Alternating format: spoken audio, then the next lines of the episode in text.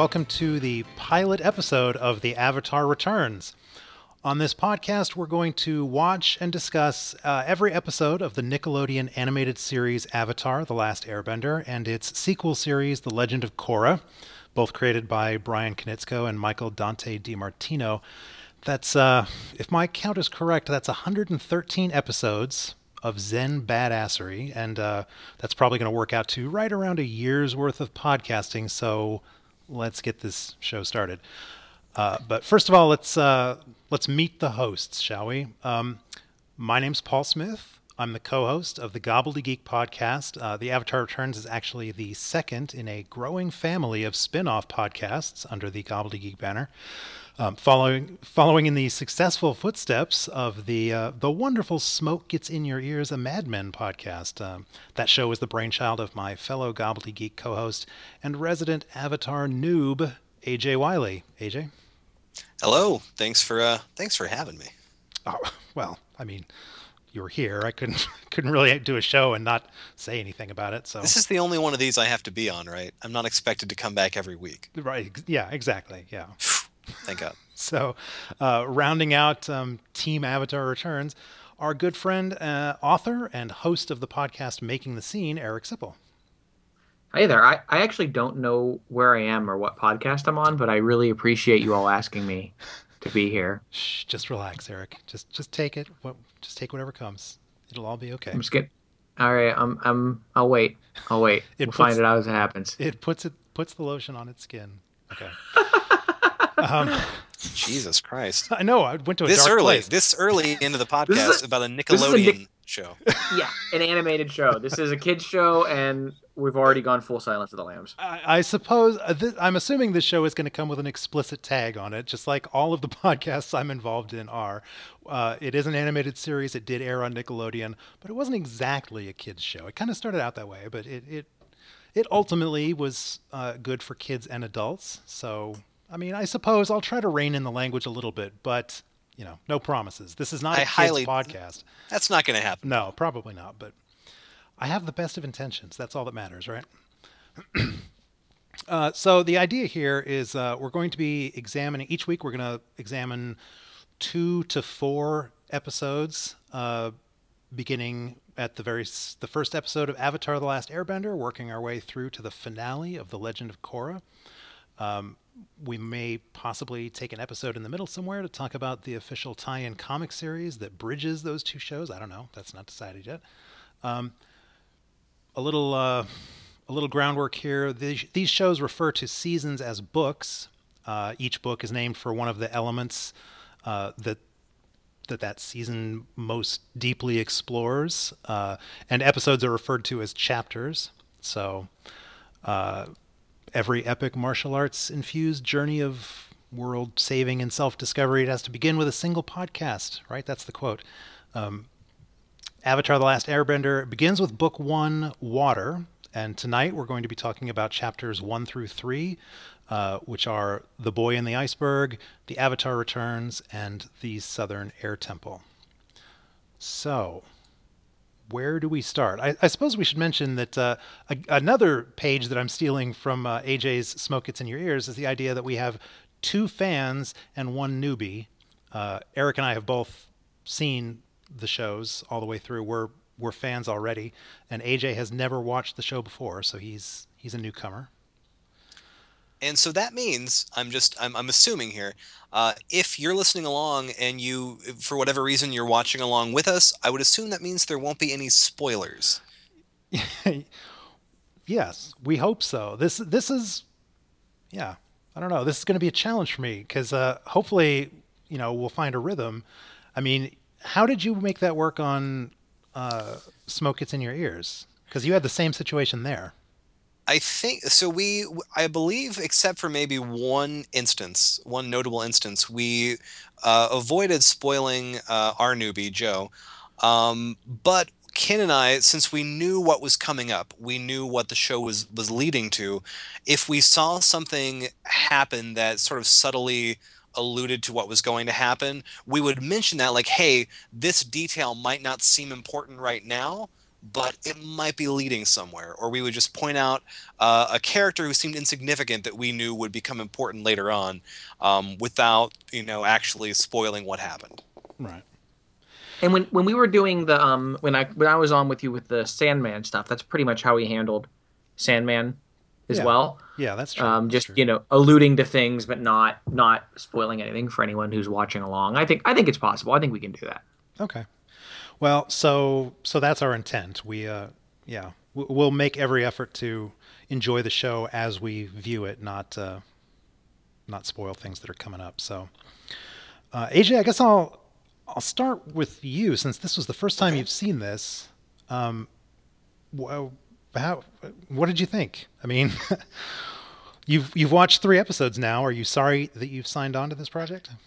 I was sadly disappointed that it wasn't uh, in either black or black and white or Swedish.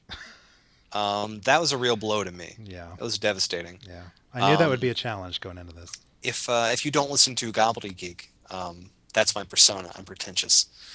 Um, no, I, I this, so this is my first time watching this. I was aware of the show when it was on the air. I think I may have caught like a bit of an episode here and there. Actually, when I was uh, uh, babysitting's the wrong word, but when I was like at a friend's house and we were watching the like her younger siblings. Um, so I, I caught bits and pieces of it. I knew like I knew even then that it was supposed to be a good show. And in the years since, obviously it's gotten such a following. So I've I've heard so many good things about both of these series. Um, but yeah, this was my first time watching Avatar, um, not counting the James Cameron film. Um, and I've seen this is much better. This is much better than the James Cameron film. I, I like I like the James Cameron film enough, but I just want to say that I'm really disappointed that we're what like ten minutes into this podcast and we've already had a James Cameron Avatar joke. Well, how, You could you couldn't You couldn't. How do you avoid avoid that? So, oh. How do you avoid that? I just want to know like how they got away with naming that avatar. Like Well, th- Like, that's what are the that's and- why. th- was the show out at that point it was the show was over. Yeah. When, when James Cameron's Avatar came out? Yeah, because uh, uh, the Avatar ran from 2005 to 2008. Uh, Avatar came out in 2009. The mo- the James Oh. Cameron movie. I didn't know that. I guess it was James Cameron. Although it's funny because when it went the other way, whenever M Night Shyamalan made his Avatar movie, they couldn't call it Avatar, so it just had to be called The Last Airbender. Right. Yeah. Which is fine by me. I, um, you know, full disclosure, I have not seen that movie. I was, after the first time I watched uh, the series Avatar, uh, I was just curious enough that I kind of asked around. I'd, I'd heard that it wasn't a good movie, but I asked people. I was like, hey, I really enjoyed this show. Should I watch the movie? And universally, everybody said no. Under no circumstances should you watch that movie. So, I I, just wanna- will say that I have I know one person who watched it, and it was their gateway into the series itself. Okay. So that I that is enough to make. If it got one person to watch the show, I think that the movie did its business. So that's okay. I will be watching the movie. I'm just going to put that out there right now. I I probably will too. I mean, curiosity is going to get the better of me, and and I'm, I'm probably going to have to see it. But we, uh, at least at the moment, our plan is not to be discussing that movie. So we're here to We'll talk see, about. we'll see what happens. We'll see what happens. Yeah. But, but anyway, yes, I, I have to say I, I really enjoyed uh, the three chapters that we watched for this week's episode. Um, Eric, what's what's your history with this? When did you start watching it? Um, it was a couple years ago. I don't remember exactly when or why I started watching it. I, I want to say that a friend had suggested it to me, and so I got around to watching it for that reason. So, but it was after it had been out for a little bit. I mean, it wasn't it wasn't long ago Mhm. that I watched. It wasn't that long ago, anyway. So, yeah, I mean, I, I just a friend who really liked it was like, "You have to watch this. You have to watch this," and and it was someone I trusted, and and they were absolutely right. Although I I do remember being a little shaky on the show for the first episode or two, not because of anything other than animation quality Mhm. in the first episode or so, which was a little dodgy, but that was pretty much it. And I got into the show really fast. Another thing, like for me, is that uh, there are not a lot of animated series that I've actually watched from like front to back, and the ones that I have are comedies. So like as far as I know, I know Avatar is not technically an anime because it's an American show. um, even though it has some stylistic similarities. Um, like there are animes that I've I've seen bits and pieces of, but none that I've ever actually sat down and watched all the way. So this is really like my first time watching a like even though Avatar has its comedic elements, like watching a non comedic animated show like seriously. Yeah. So, uh, like we said at the top of the show, this aired on Nickelodeon, um, and certainly the first the first few episodes, I, I, they lean they lean heavily into the you know children's network animated series. But even so, I mean, you, you can tell that this has a larger story that is going to be told. So, I I first watched this. Um, the show had been out for years. I'd heard people say wonderful things about it. I just never got around to watching it. And uh, I actually went to the store to buy uh, the complete series of Cowboy Bebop at the recommendation of about a billion people. And while I was at the store picking that up, someone had uh, at the register had just set down. They'd changed their mind about buying the the three season collection of Avatar: The Last Airbender, and I was like, "It's fate. Someone left this here for me. I guess I'll buy it too."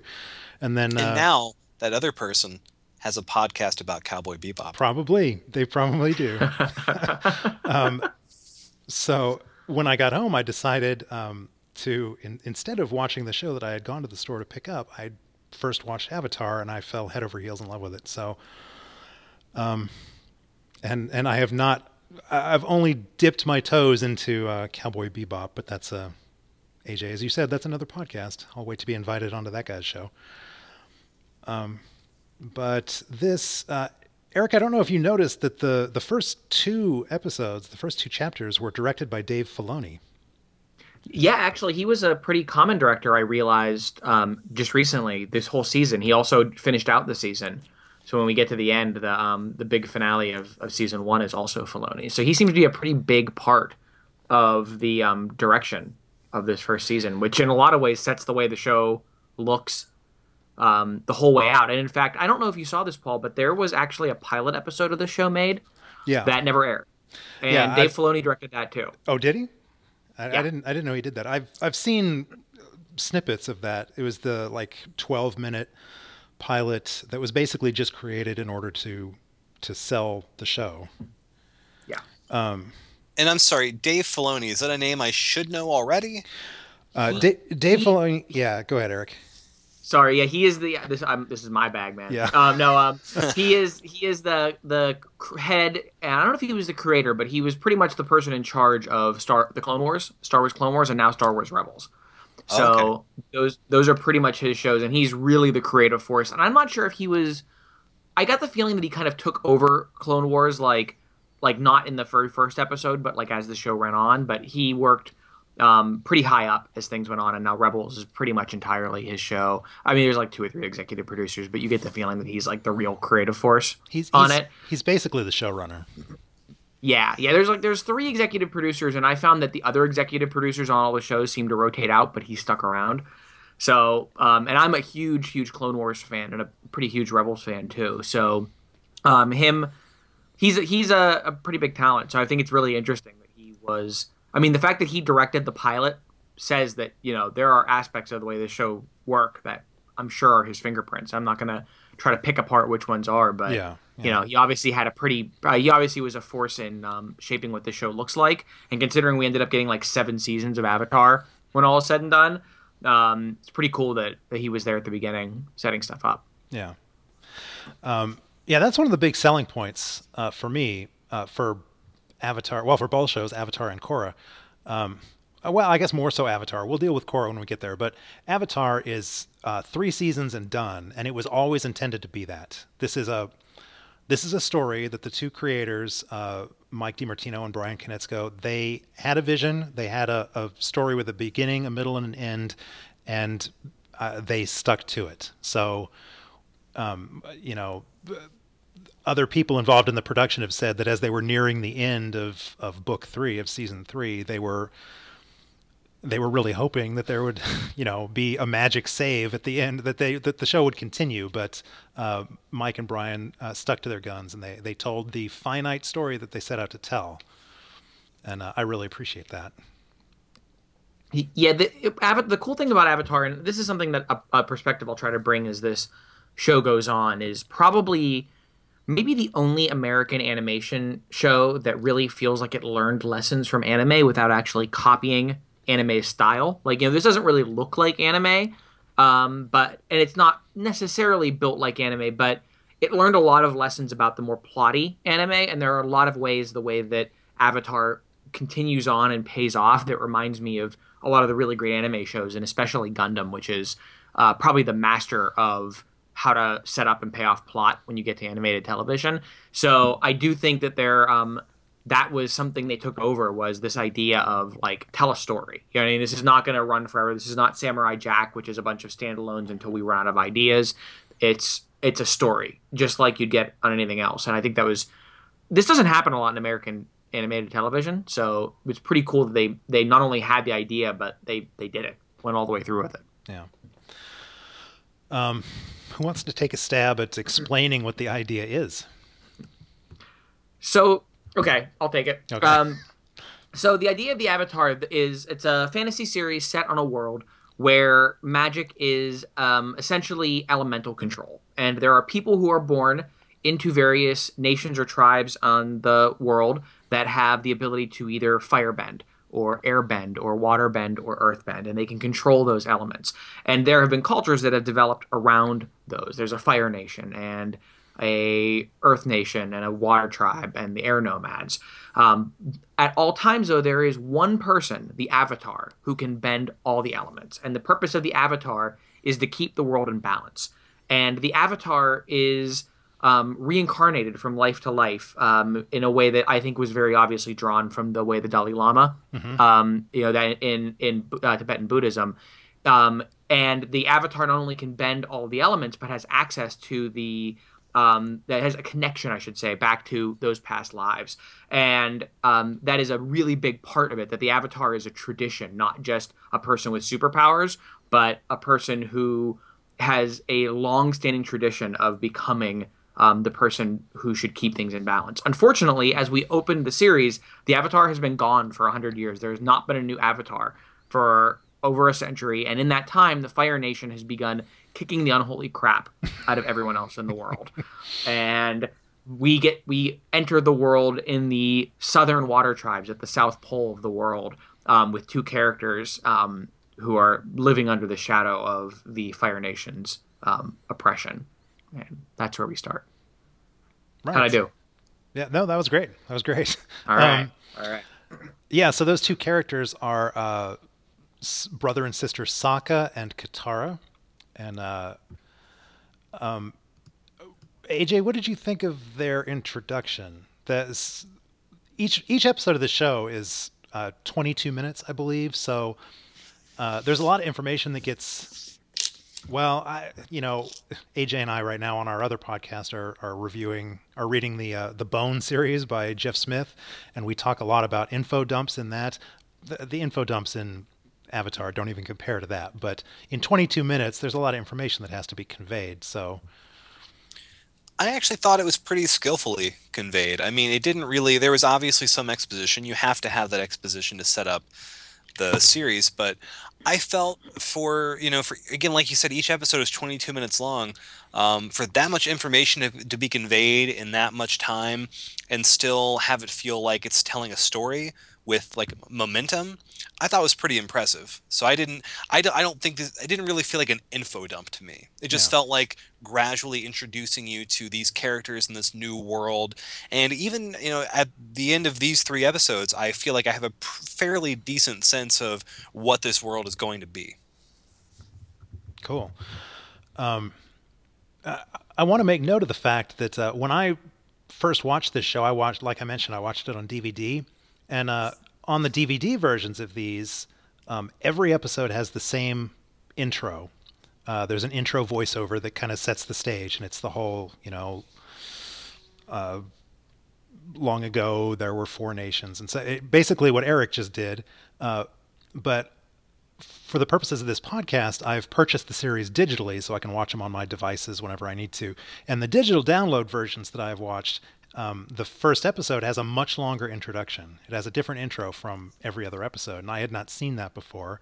Uh, and that's a little a little bit i mean it's still skillfully done but it's a little bit of an info dump that's where they set the stage for the hundred years war and that all the men of the southern water tribe two years ago they went off to war and haven't been seen since and all that stuff uh, it's also it's it's pretty dark like your your first introduction to this world uh, this kids show on nickelodeon uh, basically shows a, a war torn world and uh, you know burning cities and talking about how the Fire Nation is uh, is about to win this war. Uh, I don't know. It was kind of a dark way to start a Nickelodeon show. Speaking of that, I think actually my my first note. So I didn't see that intro, but the first note I have was. Do you think any other Nickelodeon series uh, throw around words like sexist? because that's like one of the first lines of dialogue in the series is uh, Katara calling Sokka sexist, and I just that's not like a huge deal, but just, it was just funny to me. Like I think that pretty clearly shows this is a little different than like I don't know whatever Nickelodeon shows around at the time, like that one about the kid who skateboards or whatever. you know that one. Sure. Well, yeah. I, I mean, this is a show where the, the one of the core pieces of the mythology is the genocide of all of Aang's people. Yes, you know, one of the yeah. main the main the uh, main character Aang, the the the Avatar, um, the titular Avatar.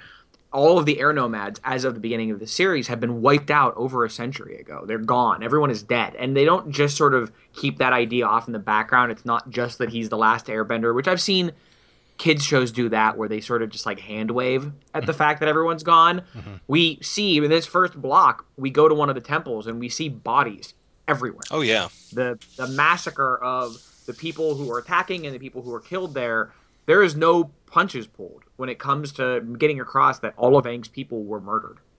Yeah. Yeah, and uh I mean there's uh there's elements of well, I mean Aang has to deal with that. So uh, it, one of the things that this series does is shows like these first three episodes that we've watched you get the it sort of sets the stage. It shows that uh, katara is the the the hopeful one. Uh, she's the one that's filled with hope for you know that the avatar can save the world. Sokka's the the sort of obstinate sarcastic snarky one. Uh, and Aang just wants to be a kid. Aang is a he's a 12 year old kid uh, who's who just slept through the last hundred years, and he wakes up and finds that his entire culture has been wiped off the earth.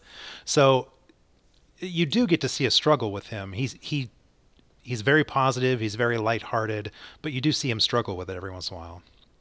It, it's actually one of the cleverest ways I've seen a show kind of become a Nickelodeon show in a way that is in world that doesn't make the goofiness completely out of character by making the main character be too young to have this responsibility on him and actually make that part of the plot. You Yeah. know, he is too young to have this responsibility. They make the point pretty early on in these episodes, or maybe it was the third episode, that he shouldn't have even been told he was the Avatar until he was 16. Right. But he was told when he was 12 because things were getting so bad.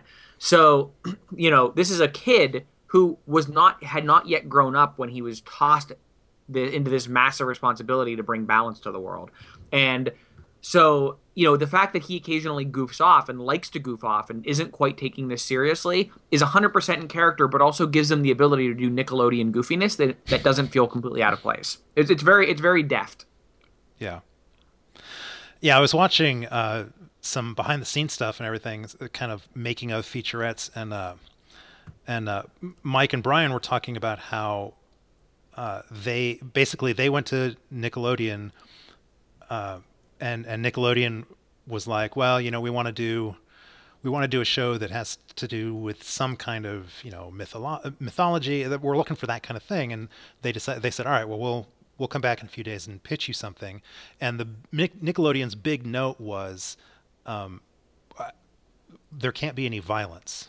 Uh, meaning that meaning that they didn't want you know people punching each other and and that kind of stuff which it, it's funny to hear that because that i mean that does actually end up happening in this show the show obviously has elements of violence, but Nickelodeon uh, they bought into the notion of the the bending as kind of a way around typical violence.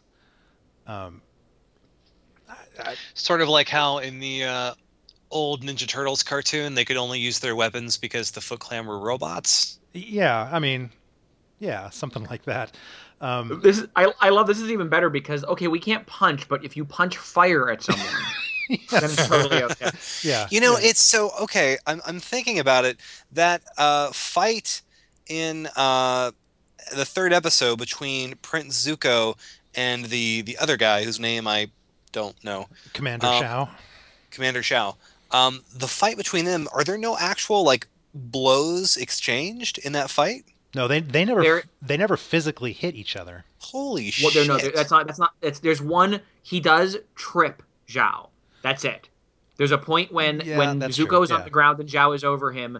He in his like kip kip up sort of thing. He trips Zhao. That's it. That's the only time I think they make physical contact is then. Yeah. And then whenever he tries, when Zhao at the end tries to hit Zuko, um, Iroh grabs his um his ankle basically. But that's it. I think those are the only two points of physical contact in that blows fight. my mind. That blows my mind. That is insane. Because you know, go, not having that in my head, probably because um, what just uh, s- several years before Avatar was on Nickelodeon, um, Cartoon Network had Dragon Ball Z on all the time, which I did watch as a kid, and that was incredibly violent, insanely violent. So I just assumed that that was okay for for cartoons, and so I g- watching uh, that fight never once occurred to me that they couldn't actually hit each other, and it also never occurred to me that they didn't. Well, and I- you know they, they it eventually kind of, I mean like there's there, that sort of loosens uh, more and more as the show goes. yeah, I that think, Am does that does go away. Yeah, I mean, But but it's it's obvious that they came up with this like the, this method of fighting as a way of like well we can have cool action scenes without people getting punched in the jaw this right, way. right? Yeah, I mean, the obviously Nickelodeon loosens the reins at a certain point because the the violence does uh, it does get a little more graphic. I mean, I, to the best of my knowledge, you never see blood or anything on this show. Maybe, I mean, you might see a cut here or there, but nobody ever gets beheaded on camera. I'm just kind of wondering why did they again in a world post post American kids loving the shit out of Dragon Ball Z, what what is the reason? I- Like, I, I just, mean, they- don't get it. It may have been, you know, new. There may have been new heads of the studio, or they may have been just trying to fill a different market. I don't, I don't know, but that was the by- note by- that they were given. So By all accounts, Nickelodeon just seems like a like a weird network, you know, like in terms of what their priorities are. And let's and remember also this was 2005, Right. So you know, I think that the identity of Nickelodeon is was different than the identity of Cartoon Network, especially at that time. I think that's changed somewhat, but Nickelodeon's kid image was very different than Cartoon Network's kid image, as as of the time this came out. Um, but you, since we're talking about fighting, 'cause this kind of links up to the beginning of the show, and I think it's something that we should probably start talking about uh, soon because it's going to play into our other discussions. Is one of the coolest things they did, and I'm not really sure where who you know where who put the work into this, but it's great. All of the bending styles, and you get this right from the beginning because like the introduction of every episode gives you like fire, earth, water, and like you see each of them do a move. And what you learn very quickly is each of the bending styles uses a completely different form of martial arts that goes along with that that element basically, and it's really cool. They're very on point with it. yeah, so Bryan Konietzko, uh, one of the co-creators, he had he had taken martial arts for years, and he loved like kung fu movies and that kind of stuff, and uh, he was he was studying under uh, Sifu Sifu Kisu, I think is his name. Sifu means teacher, basically. It's Chinese for sensei. Anyways, Sifu Kisu. And um when it came time to, like, they didn't, he said he didn't just want to, you know, copy kung fu moves that you see in movies or whatever. He wanted this to feel grounded and real. So he, uh, Kisu became the martial arts consultant for the show. And it was actually Kisu's idea to assign, like, they had a meeting and they talked about what these what the Fire Nation was like, what the Air Nomads were like, uh, what the story was going to be, and Kisu figured out what uh, existing martial arts style seemed to represent that the most. So the ones that we've seen so far in these first three episodes, we get an example of firebending, and that's um, Northern Shaolin Kung Fu is the style that you see there. So all the animation, like all all of the animators were uh, were put in martial arts classes. Um, like they all took these styles and they they had plenty of video reference and all that. So when you watch the fight between uh, Prince Zuko and Commander Zhao, like like those are actual moves. The, those they're not just you know cartoon chopsocky stuff. That's actual Northern Shaolin that you're watching. Um, and then uh, airbending is Bagua, which is another kind of it's similar to Tai Chi. Waterbending is Tai Chi. Um, so I just yeah, that is one of my favorite things about the show, and it was one of the things that first impressed me was, um, you know, I I don't want to talk down about um, uh, Dragon Ball Z or anything like that because I haven't seen it. But as far as I know, when they do some weird martial arts thing in Dragon Ball Z, it's probably just like cartoon chopsocky stuff, right? I assume. Yeah, by and large, yeah. if it's even animated that well at all, and the animation quality in Dragon Ball Z is very, very rarely good enough to portray any particular type of martial art. Yeah, hey, um, nine-year-old me is going to kick the shit out of you with your cartoon kung fu. yes. um, yeah, but uh, I, I just I was immediately impressed by the fact that all of the the various bending styles in this look very distinct and it, you, it just it's one of the many things that they put into the show that makes everything feel grounded and realistic and just watching the firebenders, uh, you know, go through their moves and, and perform their martial arts tells you something about their culture. And the same with uh, Aang doing the airbending. I, I just um, I loved that.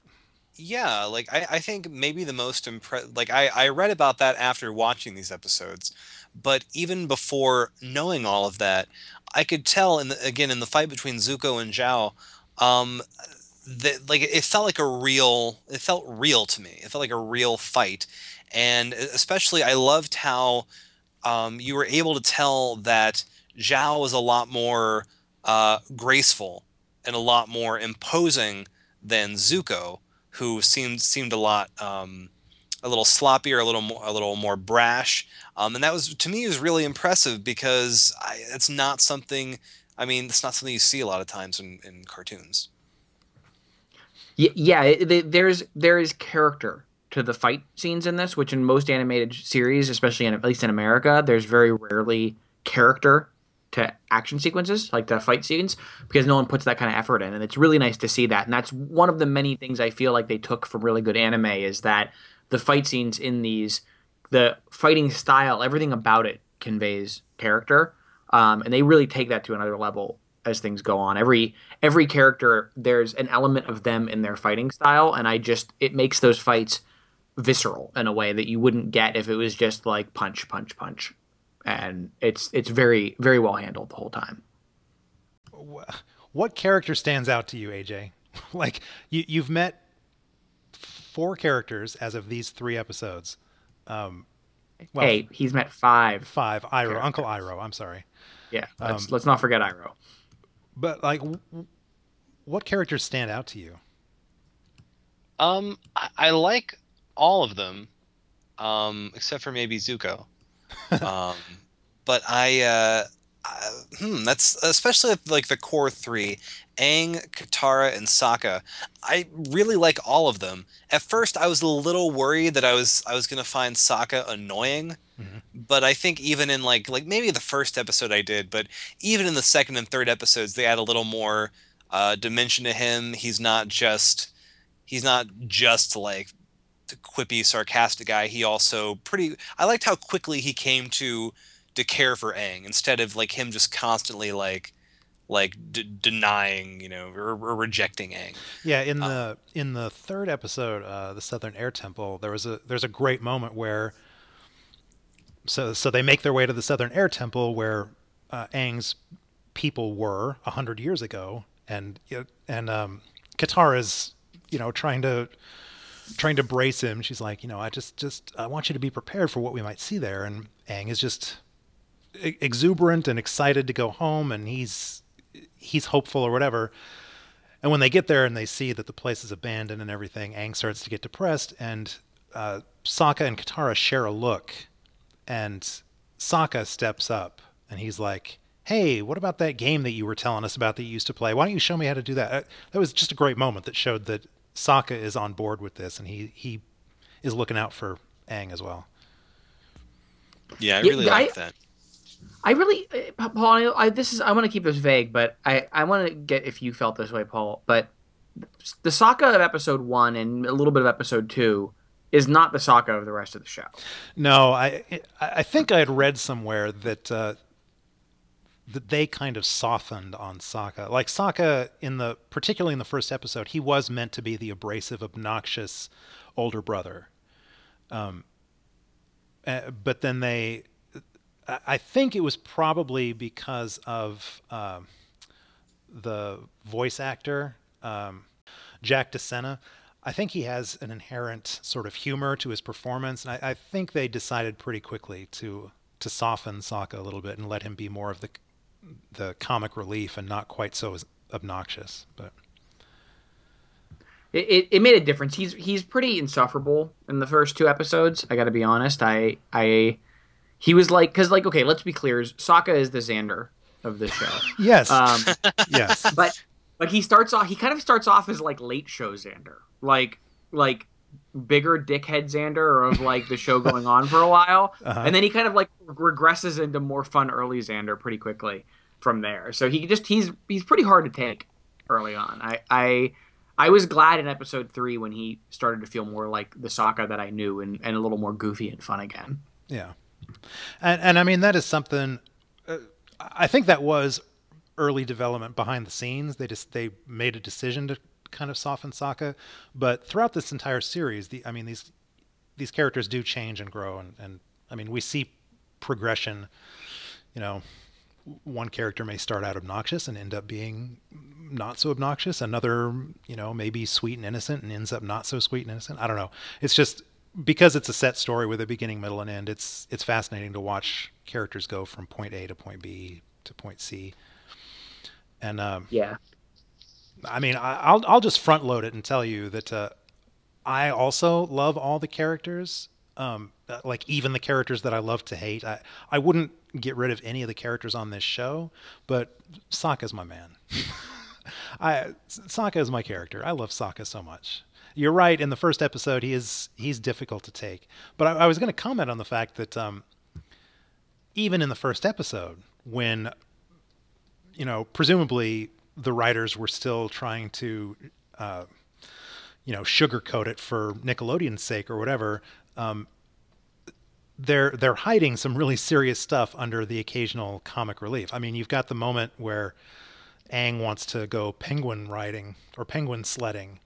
Uh, that's that's a goofy, funny moment, and Aang gets to be, you know, the the silly twelve year old kid in that moment. But they're also at the same time they're talking about the fact that uh, Sokka and Katara's tribe is basically abandoned. I mean, Sokka is the only quote unquote adult male there. He's got to train all these little kids how to be fighters in case the Fire Nation attacks. I mean, it's pretty dire, pretty bleak stuff, even in the very first episode.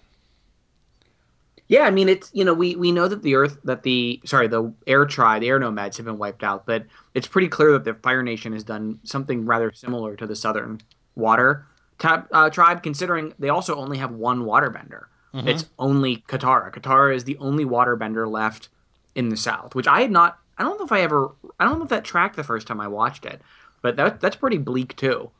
Yeah, and she doesn't have anybody to train her. So what little waterbending she can do, she's basically just self-taught, and uh, um, which is is also why it's it's great to track the bending styles with the martial art styles because you know basically Katara she has kind of an innate ability. She can do some stuff, but she really needs a master to train her in this martial art style for her to, to really progress and become a, a decent waterbender.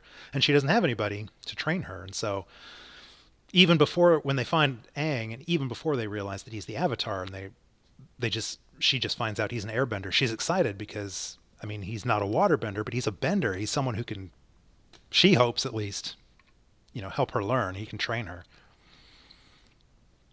and and I, I just want to take a quick moment to shout out to the person that apparently AJ didn't like Zuko, who I will say, while not maybe my favorite character, has I think the most compelling character arc yeah. of the entire I, show. I kind of um, I, I, I kind of expect that. Like I he, I expect to not just hate him as the show goes on, but right now he's he's yeah he, he's he's a, he's a, he's an angry little peanut right now, so I get it. I, I don't know if I really liked him that much at this point either, but I want to I want to shout out to the fact that his voice actor is Rufio. yes, yes, bangarang, absolutely. Yes, so um, it's a very very important piece of information to understand. uh, yeah, let's talk a little bit about the voice cast. So, uh, so Prince Zuko is voiced by um, Dante Basco, who, as as you just said, he was among many things. He was uh, Rufio in Hook, uh, and at the time of of this in 2005, he was 30 years old. Then you had uh, Jack DeSena doing the voice of Sokka. I'm not I'm not entirely sure what else he's done, but at the time of this, he was 18. Mae Whitman uh, is the Yeah. voice. Is the voice? The incredible, amazing way Mae Whitman. Yes. Killing it Yes. again as Katara. Absolutely. So she's Katara. She was 17, and uh, Zachary Taylor, or Zachary Tyler Eisen, I think is his full name. He's listed here as Zach Tyler. Uh, he's the voice of Aang. Uh, Aang is 12 years old, and at the time they did this, uh, Zach Tyler was 12 years old. So that is an actual 12 year old doing the voice of a 12 year old Aang. They usually go like, you know, woman for a young boy in Yeah. most animation, you know, for because it's a little easier to direct an adult. But I didn't realize he was an actual 12 year old. Yeah. And it was crazy because, uh, like, I, I've I've watched all the behind the scenes stuff and everything, and when you when you see when they're talking to Mae Whitman, well, first of all, I know who Mae Whitman is, so it's it's weird to see her talking, and then for them to cut to her doing the voice of Katara, it, it's a little jarring. And then Dante Basco also is kind of weird to see this 30 year old guy who's doing the voice of 17 year old Prince Zuko. Um, but when they talk to uh, to Zach Tyler, he I mean he didn't have a shaved head, but he kind of looked like Aang. He absolutely acted like Aang. I mean his voice obviously his voice sounded like Aang. And It was it, there was no you know disparity between the two. If, if he had shaved his head and painted a blue arrow on his head, he would have been Aang. That it's that is amazing. I've never seen him, and I know I'm gonna have to go back and watch the um the stuff to to see that. He That was- is amazing. He was pretty adorable. So other and there's voices and there's and there's there's another voice we need to lay down. Absolutely. Uh, so Uncle Iroh, uh, um, Prince Zuko's, he's a retired general in the Fire Nation Army, and uh, he's he's Prince Zuko's uncle, voiced by the the incredible, the the incomparable uh, Mako or Mako. How do you say it? I say Mako. I'm assuming it's Mako. Mako, um, who among many, ma- just countless uh, roles that he has done, um, he was he was uh, Conan's chronicler in Conan the Barbarian. He was the voice of um, oh, what was the bad guy in in uh, Samurai Jack? Um, I can't I can't remember. Oh, really? He was that? He was the bad guy in Samurai Jack. who I also can't remember his name. Yeah. Anyways, uh, he's he's done a million things, but he is absolutely fantastic.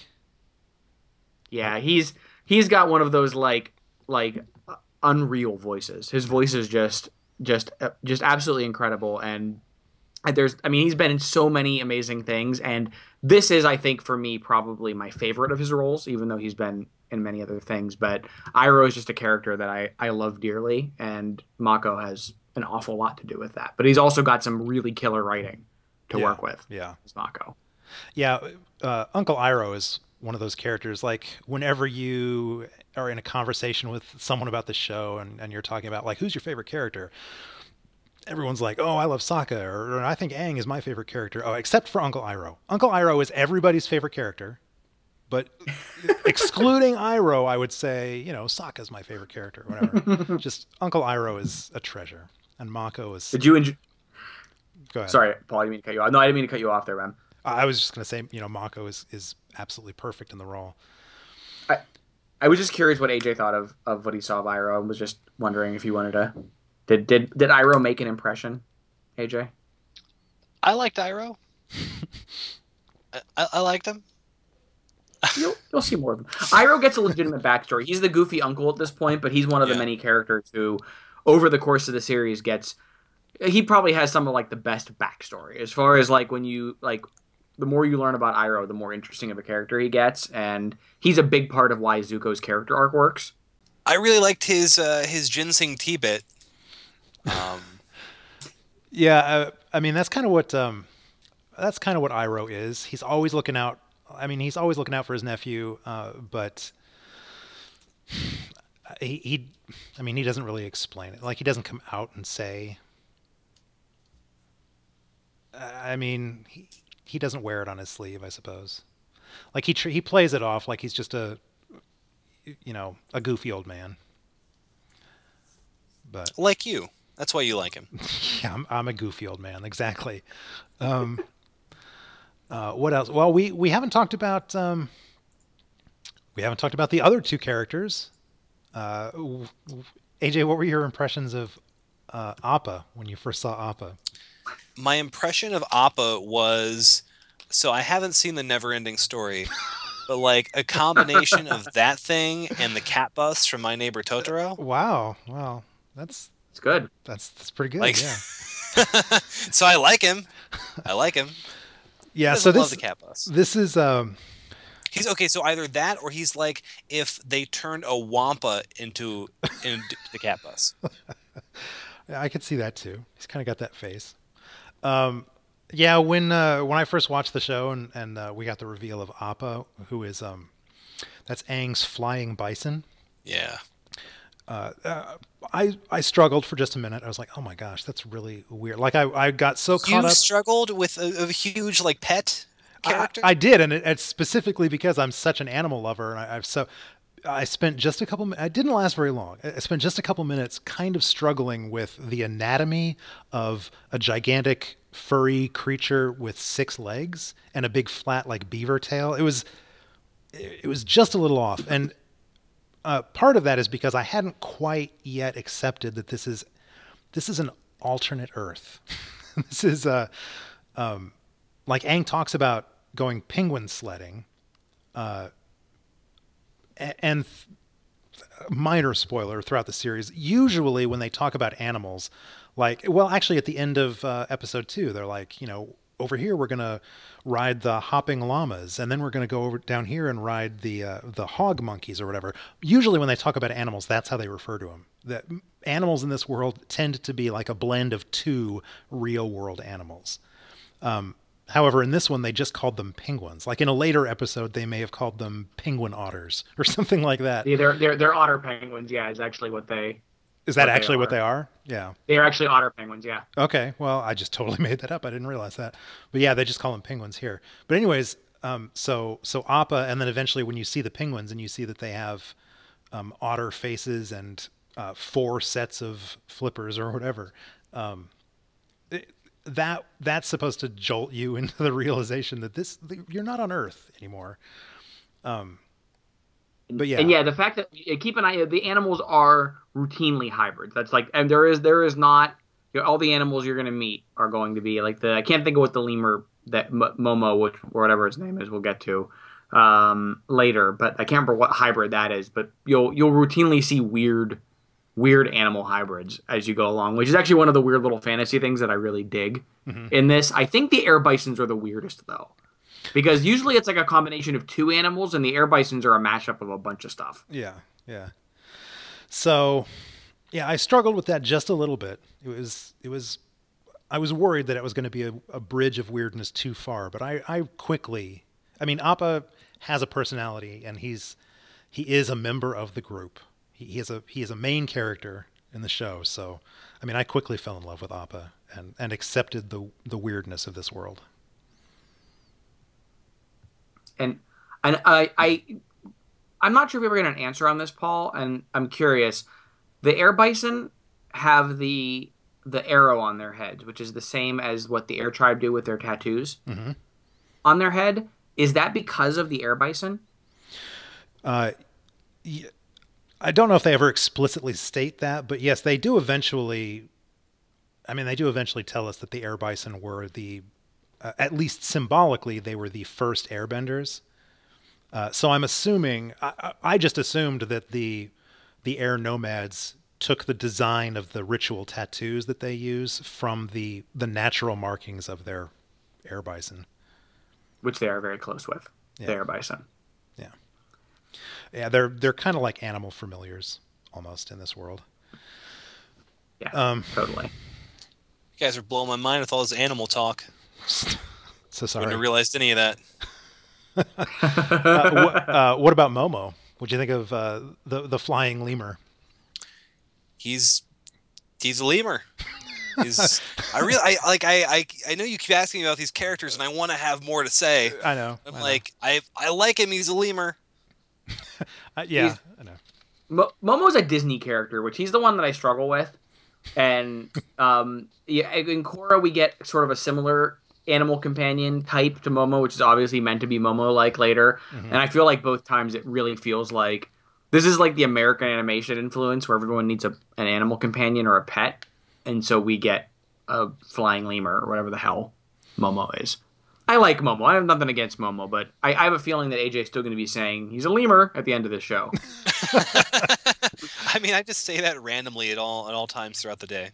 I I guess the I guess the actual origin of Momo, um, like Eric, I'm surprised you haven't watched any of the the behind the scenes stuff or whatever. But like the bonus features on the on the DVD, I guess you don't have the DVDs, but um, like when when they were first pitching this show, or when they were when the creators were first coming up with the the kernels of the ideas for this show, uh, Bryan Konietzko was just was just sketching stuff, and he he had sketched like um, he had this one sketch. It's kind of like the origin story of Hellboy, where Mike Mignola just drew this cool character and then decided created an entire story around him.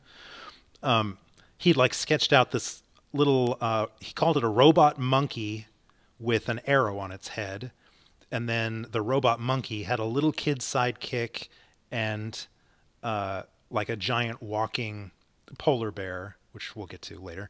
Uh, and any and he just sketched that and didn't know anything about him and uh, they both fell in love with those ideas and then those gradually morphed into he took the arrow off the little robot monkey and put it on the kid's head and then he changed the robot monkey the, the robot monkey was named momo in his sketch and so he for the show he decided to bring momo from that sketch into the show and he just turned him into a lemur i mean it was, it was just the original sketch had so many ideas that they loved and then they kind of morphed them and you know i at the time that they introduced Momo in the third episode, it kind of felt like, uh, like I didn't know what to expect in the third episode. I was like, oh, they just.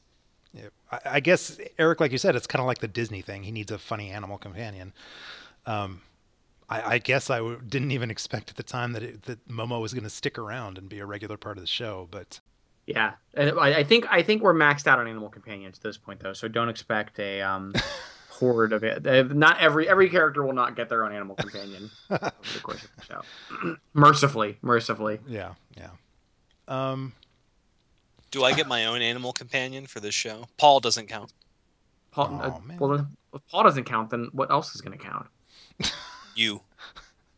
You're my I'm animal animal companion, Eric. I, I'm your lemur. You are. You're my. You're my. I don't know.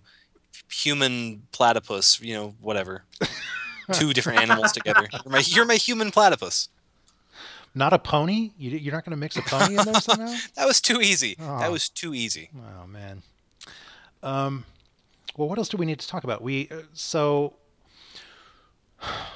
in my notes I had written down uh, for episode three. I made a note that um, you know we get uh, we get a f our first look at Aang's avatar state. That's absolutely not true. I think we see it in all three episodes, don't we? We do we so I guess we kind of see it in episode one, but not really because in episode one we only see it like him breaking out of the the iceberg, and we don't really know what it is Right. at that point. It's And- not and clear that it's anything other than yeah. Yeah, and, and we get a glimpse of it in the flashback when we see how he first ended up in the iceberg.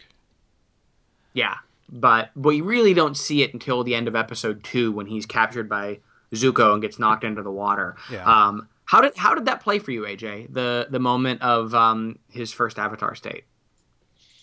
I. uh, It was a little. uh, So okay, so I, I know that this show is again. I know the show is supposed to be a big like. It's like an epic show, but like we've discussed here in the first few episodes, it still feels a little.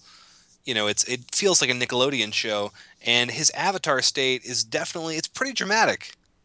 it's it's pretty intense, Mhm. and I was, I I kind of I, I liked it. I'm not sure I expected that so early on in the show, but I liked it.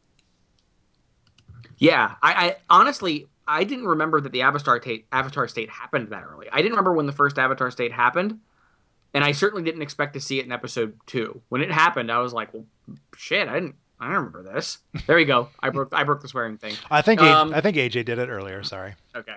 All right. But yeah, no, that, that actually caught me off guard rewatching it because I didn't realize they dropped that this early. And it is really dramatic. I mean, also, he water bends at that point, which I didn't realize that he was already going to start other me- um, element bending at that point. I was I was very surprised. I had totally forgotten that battle on the boat, like how it resolved. So I was pretty I was pretty edge of my seat during that fight because I didn't remember what happened in it. It was it was really cool to watch again. Yeah.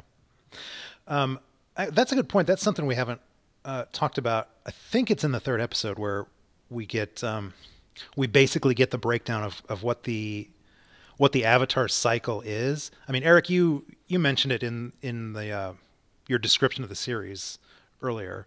Uh, the fact that there is an avatar cycle and that each avatar, when one avatar dies, he's reincarnated into the next nation. You know, the next part of the avatar cycle. So, um, in, in case you hadn't figured this out, AJ, that's what the opening sequence is, where it it goes um, water, earth, fire, air. That's the avatar cycle. So, like when Right. when the water avatar dies, he's reincarnated as an earth avatar or whatever. Uh, and I, th- I believe, correct me if I'm wrong, in episode three, isn't uh, doesn't Katara mention the fact that um, that like as the Avatar, he's supposed to master each one of these styles in in sequence, basically. She mentions the sequence, yeah. Although I I didn't pick up that the, the sequence was the Avatar cycle sequence, but that makes a lot of sense now.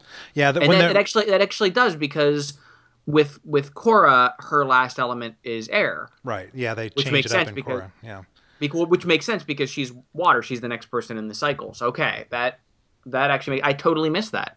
That makes Yeah. a lot of sense. yeah. When they're in the uh, when they're in that chamber at the Southern Air Temple with all the statues, they um, and they're trying to figure out what the statues are, and she, you know, Aang's like, "Look, this one's an Airbender," and then she says, "Oh, and here's a here's an Earthbender. This is the Avatar cycle," and they they talk it out, and they they mention Avatar Roku. The last statue in the line is Avatar Roku, who is a firebender. And uh, A- uh, Sokka's like, "Oh my God, you you used to be a firebender? No wonder I didn't trust you when I first met you." Okay, so his name was Roku, and that wasn't just me implanting the name of an electronic device into the show. Correct. Correct. Hey, yeah. got it. I, I'm sure that's that. where, I'm sure that's where they got the name for the electronic device. I'm sure it came from this. I don't know. I have no idea what that word means, so I don't know. But um, anyways, so so yeah. Hold we- on, real talk. You've never heard of a Roku? yes, I've heard of a Roku. I don't I don't know if that word Oh, okay. means something. Like I don't know why it was chosen as the name of a TV box or whatever. It it means six in Japanese. I have no idea why it was. Okay. um. Anyways, yeah. So so we get a little bit of a, a little background, a little hint of what the the whole avatar avatar state and the avatar cycle and what that is. Um. And so at this point, like um. They are. I I mean, the the reason they're together is. Um, Aang needs to master all these styles so he can become the avatar that he he needs to be, and um, he's taking uh, Katara to the North Pole, which is where the other water tribe is, um, and they presumably have water-bending masters at the Northern Pole, at the Northern Water Tribe. So she's going to go up there and learn, uh, or they are going to go learn together. If they can find a water-bending master that can train Katara, he can also train Aang. Um, and then Sokka, uh, Eric, like you said, he's the Xander. He's just tagging along for moral support at this point, or to grumble about not having enough food. Yes, a very important thing for someone to do Yeah. in the middle of an epic fantasy show. exactly. Yeah. Um, what else? What else do we have? Um, Well, I think I think one of the things that's going to be interesting, and, I, and AJ, this is something that that I'm going to be curious about for as we go forward because this is very much obviously like the setup of the show. This what we've got here, um, and the show. I'll be curious for, um, at what point like you feel this show starts tipping from, um, feeling like a Nickelodeon show to a great degree to not really feeling that way anymore because I know it sort of happened somewhere in the middle of season one for me. And Paul, I'm, cur- I'm, I'm the same question I think for you. Um, to keep an eye out for like because right now I still feel like the balance is more towards Nickelodeon show, even though it feels like a legit show. At some point, I think in season one is when it started feeling like okay, this is legit, like this is for real. So I'm kind of curious if we hit that point at the same time, or if different ones of us kind of feel like oh, this show kicked into gear at this point and we hit it hit it differently. So I'm that's a question probably like I'm not gonna I don't want to have to ask it every week, but if you hit that point, like if you come into an episode and you're like, this was it, this was the week where I totally was like ready for the plot to keep moving. I'm just curious when that hits. So shout when it occurs because I think that's All right. interesting. You got Just just yell penguin at the top of your lungs. There we go. there we go. Um, yeah. So, uh, anything else? Um, I, I have to. I want to comment on the music. I love the music throughout the the series. Uh, it's by a group called the Track Team, or a duo called the Track Team. Benjamin Wynn and Jeremy Zuckerman. They do the music for uh, the entire se- for both series actually, and um, I love it. Like they use traditional instruments uh, of various cultures. I mean, they use a lot of um, uh, Chinese and Japanese instruments, but they also use some African instruments and some uh, Middle Eastern instruments.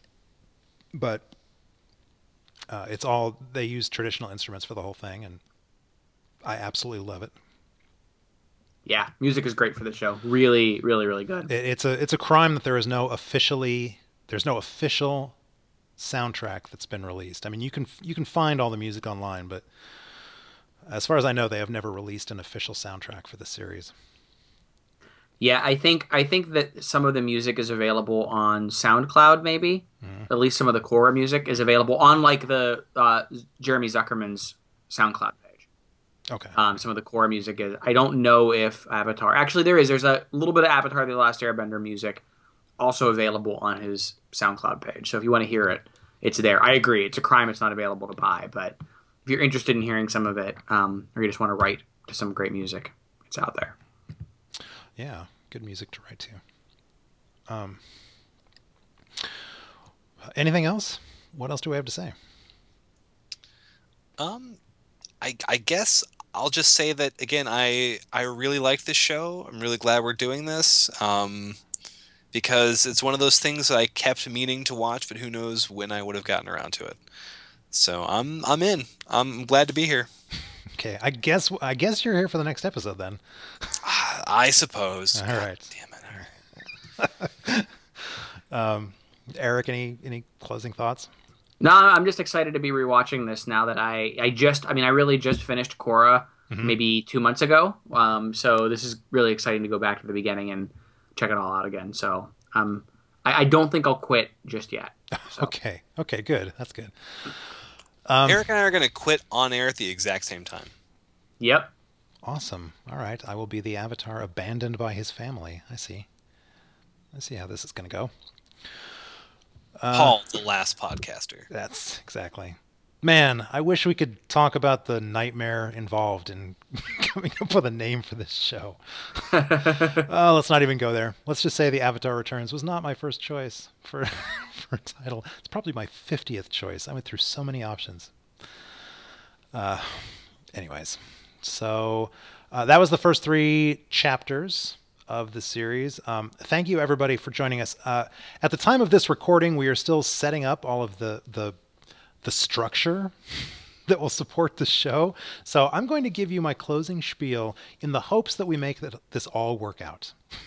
if you're listening to this, obviously we got something to work. But um, anyways, uh, you can subscribe to the show on iTunes. Uh, to make sure that you never miss an episode, uh, or you can find links to it on our website, which is theavatarreturns.com. Uh, whether you're a die-hard Avatar fan or if you're just following along with us for the first time, we would love to hear from you. So you can drop us an email at uh, tarpodcast at gmail.com and uh, let us know what you think. And of course, you can find us on social media. You can like us on Facebook, I'm told, uh, or you can follow us on Twitter. The show is at TAR Podcast. Um, I am at Haunt1013. AJ is at Unplugged Crazy, and Eric is at Saalon. That's S A A L O N. I promised friend of the show, Ken Edwards, uh, that I was going to let everyone here know about the episode of his podcast. So let's get to the point that I was on back in uh, February of this year. Um, I believe it's episode 68 of his show. It's titled Life, Love, and Airbending Else. Um, and as you may have intuited from that clever title, uh, we talked about Avatar and Korra as a whole for a couple of hours. So um, he wants everybody to know if, if you've already seen both of these shows and you want to fast forward to my complete, uninhibited thoughts, as of eight months ago at least, uh, please check that out. It's uh, So Let's Get to the Point. You can find it on iTunes, Facebook, or you can just Google So Let's Get to the Point podcast. Um, Ken's a funny guy, and he made me sound a lot smarter than I actually am. So thanks, Ken. Next week, we'll be discussing Book One, Chapters 4, 5, and 6. Uh, that's The Warriors of Kyoshi, The King of Omashu, and Imprisoned. Uh, and until then, remember, I'm just a guy with a boomerang. I didn't ask for all this flying and magic.